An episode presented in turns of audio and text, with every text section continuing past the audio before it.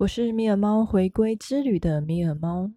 首先，想要感谢正在收听的你，也感谢跟米尔猫说我在听米尔猫 Podcast 的你。这短短的回应可以让米尔猫开心很久哦。那这一集我们要来讨论，可能不是那么受欢迎的主题。想到界限，很多人应该都会觉得是比较冷漠、比较疏远。比较置身事外的感觉，但其实界限可以有很多用途。从仪式中必须设立的界限，在居家住所设立的界限，作为一位疗愈师的界限，人际关系的界限，亲人之间的界限，还有自己跟自己的界限。界限的确是一种保持距离，却也是一种让对方跟自己都舒服。自在、自由的距离，设立界限对于很小的小朋友，其实很难有所谓的界限的概念。那我们第一次有了界限的概念是什么时候呢？米尔猫想到的是以前国小的课桌椅，那种两个人坐在一起共用同一个桌面的款式，而且到现在还是很不能理解。为什么老师一定要规定一边是男生，一边是女生？所以中间一定要画一条线啊，不准对方越线。难怪动不动就要告老师。哼，在这边呢，看到的是一种限制、规则、约束，因为不准对方越线，所以画下了那一条线。但没看到的是，设立界限其实也是一种不控制、不干涉、不过度、反情绪勒索的最佳工具。设立界限并不是划清关系，而是给彼此适当的距离。每一个人舒适的距离都不一样，每一段关系的距离也不相同，也不会随时随地都保持固定不动的距离。在不同的时刻，在不同的情境里，都会有不同的距离需求，随着不同的状况调整。就例如米尔猫跟猫太太，有些时候别人会觉得天啊！怎么可以粘成这样还不腻啊？有些时候也会让朋友很关心，嗯，你们是不是关系不太好啊？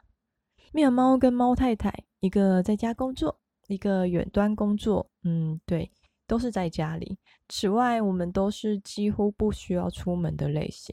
很多人就会纳闷，你们这样长时间闷在家里，不会吵架吗？怎么可能没有？每天都吵，好不好？特别是在第一个同居的住所秀朗桥那边，我们的床跟电脑都在同一个空间里，也就是睡觉跟工作的地方都挤在一起。我们两个人的睡眠时间不太一样，工作都很需要保持专注，我们专注的方式又不一样。米尔猫需要绝对的安静，猫太太则是需要开着很振奋精神的音乐。嗯。导致我们的睡眠品质、工作品质都很低落，心情也非常恶劣。工作进度不顺利的时候，就很容易碰撞。那时候甚至还在想，我们是不是不适合？有一天，猫太太还跟米尔猫说，她要出去外面找回她自己啊！当下晴天霹雳，这是什么婉转到极致的分手宣言？根本不符合猫太太无视技能点满的风格。哦，猫太太说，就字面上的意思，没别的意思。他就拿着笔电离家出走，留下彷徨无助的米尔猫在房间里凋零。不过也因此，我们发现，我们都是很需要私人空间的人，不只是在工作的时候。还有耍废跟玩游戏的时候也是。有了这次惨烈的经验，我们第二个住所永和那边就找了山房，把我们两个隔开，效果极佳啊！虽然到了夏天，想说省冷气钱救救北极熊，又尝试的挤在同一个空间里面。这一次是没有之前那么夸张的，但还是很明显的发现，只要把我们两个放在一起，工作效率跟耍废效率大概就会互相降低五十 percent 吧。那很黏又是怎么回事呢？最近大概同住大概五年多，期间记得只分开过三次，天数加总起来应该才一个月吧。除此之外，无论是聚会、玩桌游、听演讲、日常采购、公园散步，各种外出活动，几乎都是一起行动。这就是我们的界限。我们可以腻在一起，但也很需要保持一段时间的距离。而在心灵层面跟精神层面的界限呢？我们期许的未来当中几乎都有彼此，但我们不会要求对方一定要做什么事情，或是依据自己认同的想法要对方去改变。这部分在第三集的爱情篇有提到，接受彼此都是独立的个体，这也是一种设立界限，不越线，不干涉，尊重彼此不同的想法，接受彼此不同的做法。认真的倾听跟思考就够了，这就是我们两个的界限。接着，我们从仪式魔法中谈论什么是界限。一般来说，应该或多或少都听过结界、跨界、意识切换、魔法圈、魔法阵，或是现在比较常讲的神圣空间、精神出入口，大概这些吧，都是一种界限。包含了契约、约定、规则以及一个念头，也都是一种界限。对于一般人来说，这样的界限可能是一种虚幻、不明确的存在；但对于魔法师、灵媒、术士、仪式实践者、咒术工作者、秘术师等等施行仪式的人来说，这样的界限是绝对的存在，也是必须遵守、不可轻易打破的戒律。信念跟觉悟越强大，无形的力量也就越强大。这边先不谈太复杂的世界观，简单的提一下基础概念。在仪式工作当中，比较讲求的是虚界跟实界，可以理解成虚界就是我们所处的这个物质的空间，有实际可以触碰到的物体，没办法轻易改变的物体、肉体以及时间的概念。而虚界则是精神层面，没办法实际触碰到的一切，也没有所谓空间、时间、形体的概念。但虚界跟实界并不是独立运作的两个井水不犯河水的世界，而是相互的对应、相互的影响，如同阴阳五行一样的概念。阴跟阳的区分，不是为了对立或者是对抗，而是一种循环。透过这样的循环，在这个有限的世界创造出无限的可能。所以再说一次，设立界限并不是为了撇清关系，而是为了理解彼此的独立。在上一集自动书写的最后提到的仪式感、设立界限，为什么米尔猫说这也是一种自我保护的方式？还记得米尔猫提到小时候把自己拆成好几个自己。类似聊天室一样的模式，自己跟所有的自己在同一个频道里面聊天。一开始是中规中矩，只在电脑里打字，跟自己进行对话。那后来渐渐的觉得，既然这样自问自答这么神奇，那如果开放到日常生活当中，不是很方便？随时随地都可以进行对话，反正不都是自己吗？这样的念头造成了很糟糕的后续发展。少了电脑这一个界限，再加上当时米尔猫参照了网络上一个不是很恰当的某种创造方式，有意识的分裂跟塑造其他的自己。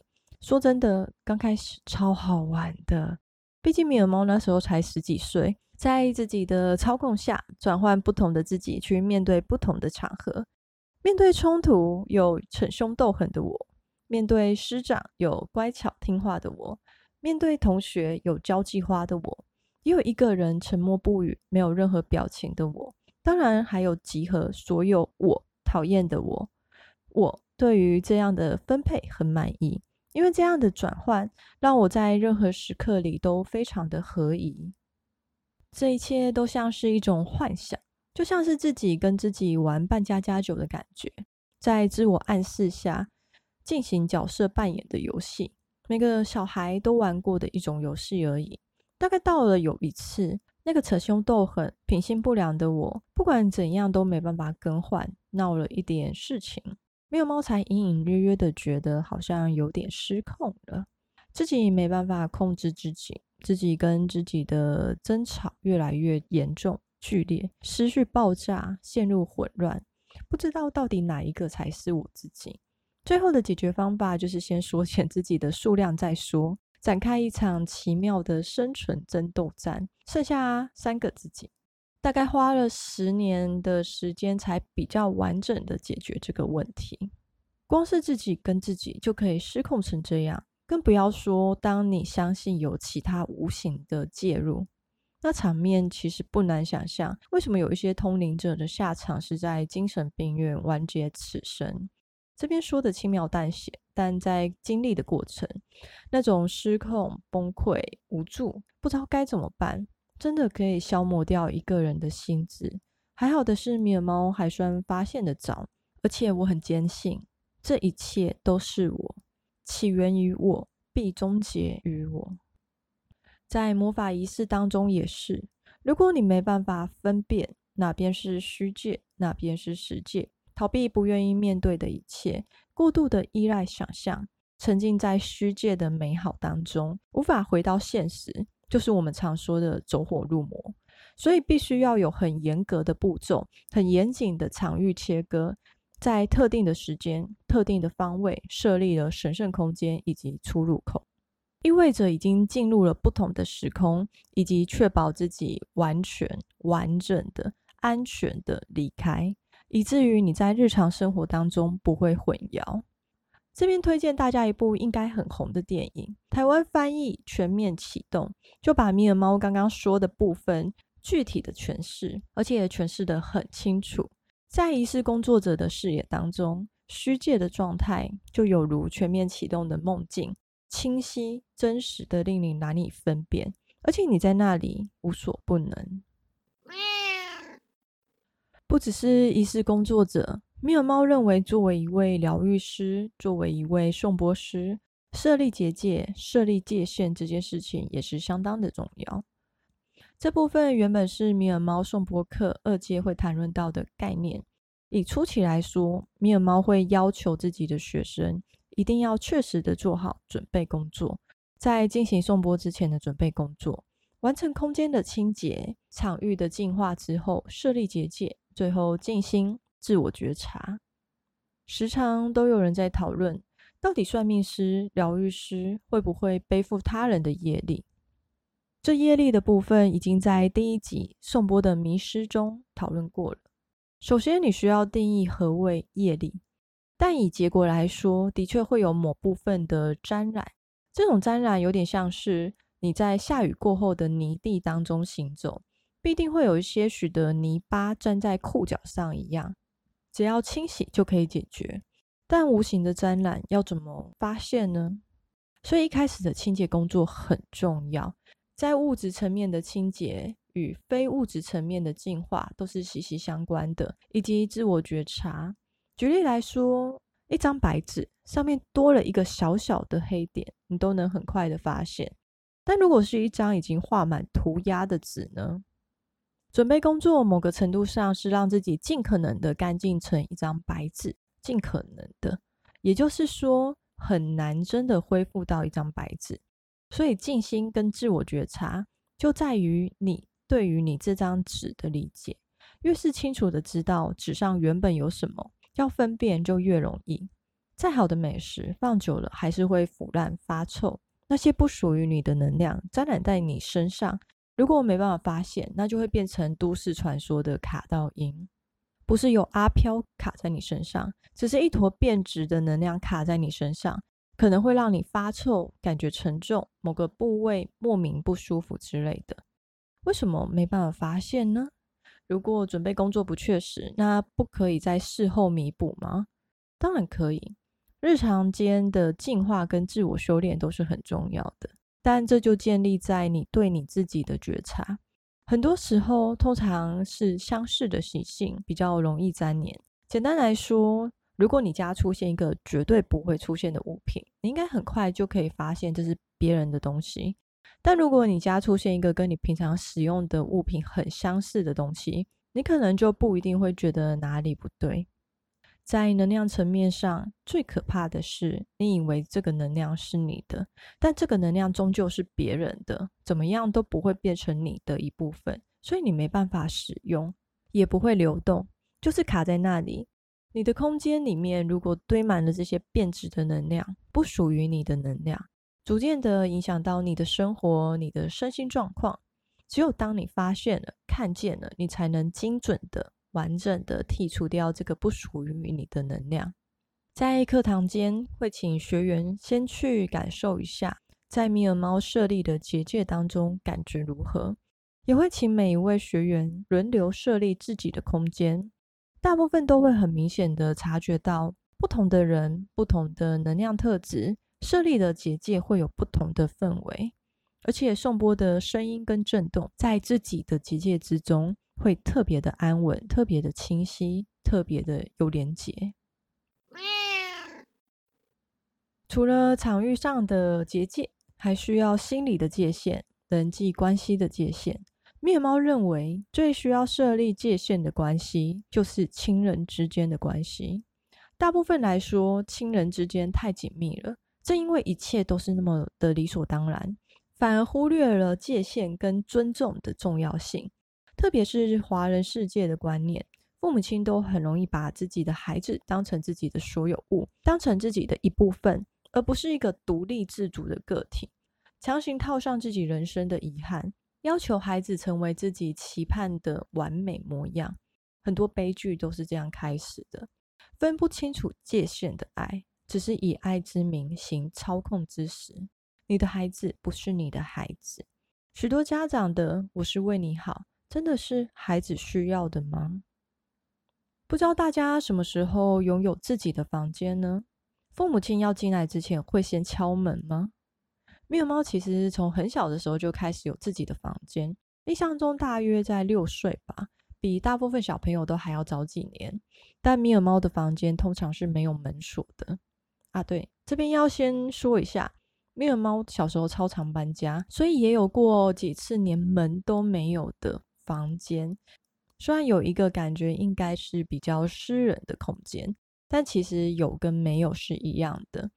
上小学三年级之后，我阿姨还不错，她不会在我在家的时候直接闯进来，她都趁我不在家的时候翻我房间，把她看不顺眼的东西都丢掉。有次米尔猫养的小老鼠掰了，嗯，我买了一个很漂亮的。那种装精品的小小礼盒，当她的棺材铺得很漂亮，把尸体放在里面，藏在柜子的深处。然后没几天后，就吓死我阿姨了。父母亲或是家长跟孩子之间，另一种没有界限是，父母亲设立了某种界限、某种规则，小孩子没遵守，哭一哭、闹一闹，父母亲就心软或者是心烦。没有仔细说明原因，就任意的取消原本说好的规则，反反复复的界限不明，之后再来责怪小朋友都不听话，没有反思自己的矛盾。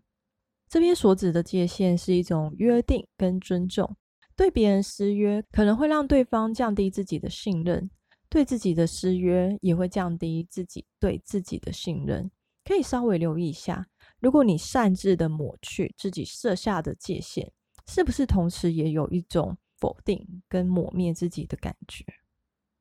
当你自己都不那么尊重你自己，通常别人也不会太认真的尊重你，你更容易感觉到别人的不尊重，这是一种投射效应。界限不明也是，越是界限不明的人，越容易被别人轻易的侵害。